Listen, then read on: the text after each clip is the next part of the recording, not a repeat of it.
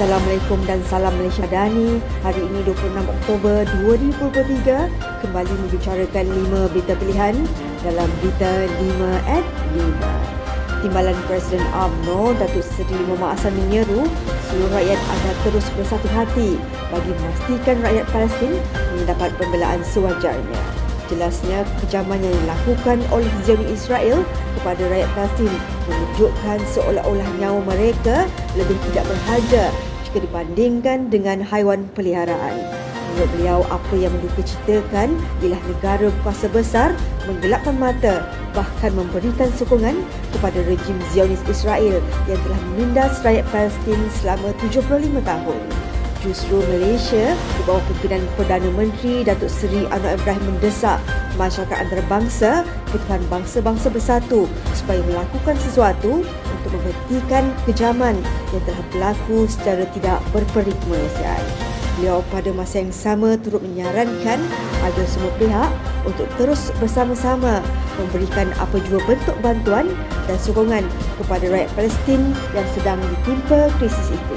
Ketua Pembangkang Datuk Seri Hamzah Zainudin dengan angkuhnya telah menolak tawaran perundingan dengan Perdana Menteri Datuk Seri Anwar Ibrahim mengenai peruntukan ahli Parlimen Pembangkang sehingga menampakkan Perikatan Nasional begitu memusuhi kerajaan. Ahli Majlis Kerja Tinggi UMNO Datuk Dr. Muhammad Fuad Jakashi berkata Presiden PAS Tan Sri Abdul Hadi Awang telah menggesa kerajaan agar berlaku adil dengan semua ahli Parlimen Pembangkang namun sebaliknya mereka sendiri yang tidak mahu memberi sebarang kerjasama. Pada minggu lalu, media melaporkan Presiden PAS Tan Sri Abdul Hadi Awang dengan nada sinisnya menyifatkan PAS tidak mampu membersihkan kerajaan perpaduan yang sudah sedia tercemar.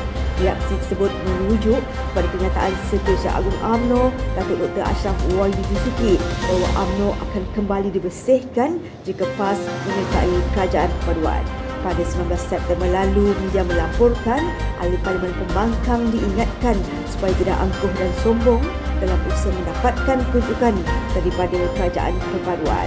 Susulan daripada peristiwa tersebut, Perdana Menteri Datuk Seri Anwar Ibrahim menyarankan mereka perlu berunding dengan kerajaan seperti yang dilakukan ketika pemerintahan kerajaan di bawah bekas Perdana Menteri Datuk Seri Ismail Sabri Yaakob jika mahukan dana seperti yang diutarakan permeteraian Memorandum Kesepahaman MOU di antara institusi pengajian tinggi Republik Tatarstan dan IPT Tempatan menjadi bukti bahawa kualiti pendidikan tinggi Malaysia semakin diyakini negara luar. Menteri Pendidikan Tinggi Datuk Seri Muhammad Khalid Nordin berkata beliau telah menerima kunjungan hormat daripada delegasi Republik Tatarstan yang diketuai oleh Prof. Albert Gimodinov untuk membincangkan bentuk kerjasama bagi mengukuhkan hubungan melalui sektor pendidikan tinggi. Jelasnya, antara perkara yang dibincangkan ialah kerjasama dalam bidang sains dan teknologi, kewangan dan perbankan Islam serta industri halal, program mobiliti pelajar dan ahli akademik, pengajaran bengkel serta seminar secara bersama. Tambah beliau, MOU tersebut memperlihatkan kualiti pendidikan tinggi negara semakin diyakini oleh negara luar dan kerjasama yang termeterai ini diharap benar-benar dapat memberikan manfaat kepada usaha memartabatkan sektor pendidikan tinggi negara di peringkat global. Ahli Parlimen Jembul Datuk Syamsul Kahar Muhammad Deli mencadangkan agar kerajaan melaksanakan pelarasan pendapatan minimum peneruka Felda kepada RM1,500 sebulan berbanding sebelum ini sekitar RM1,200 sebulan.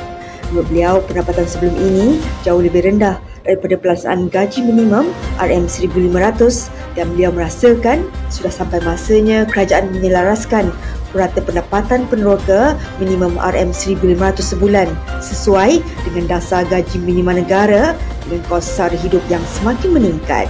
Beliau pada masa yang sama mencadangkan agar kerajaan mempertimbangkan subsidi baja sekurang-kurangnya 30% kepada peneroka yang belum pernah mendapat subsidi baja berbanding agensi-agensi lain di bawah sektor peladangan dan juga komoditi. Beliau terus sama menyokong Hasrat Felda untuk menyediakan lot-lot perumahan bagi generasi baru untuk membina rumah memandangkan sebagian besar generasi baru yang menetap di kawasan Felda tidak mempunyai pendapatan yang tetap. Ahli Parlimen Jelebu Datuk Seri Jalaluddin Ayas mencadangkan satu dengan meja bulat diadakan dengan pelibatan serius pihak kementerian, Felda, Peneroka dan Badan Bukan Kerajaan dan pakar perundangan bagi mencari penyelesaian berbangkit termasuk mengukuhkan lagi Akta Penempatan Berkelompok GSA. Menurut beliau, perkara berkenaan telah dibawa ke Dewan Rakyat baru-baru ini dan GSA harus diberikan sentuhan yang lebih baik daripada pihak kerajaan.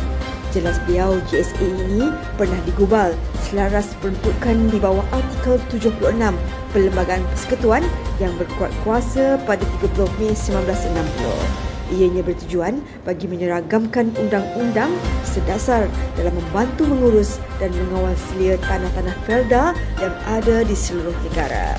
Tambah beliau, akta ini telah berusia lebih 63 tahun dan banyak klausa dan seksyen yang mungkin relevan pada waktu ia diwujudkan tapi untuk masa kini ia perlu dibuat semakan. Ketika ini dianggarkan 60-70% peneroka generasi pertama atau pemilik lot tanah dan ladang telah meninggal dunia.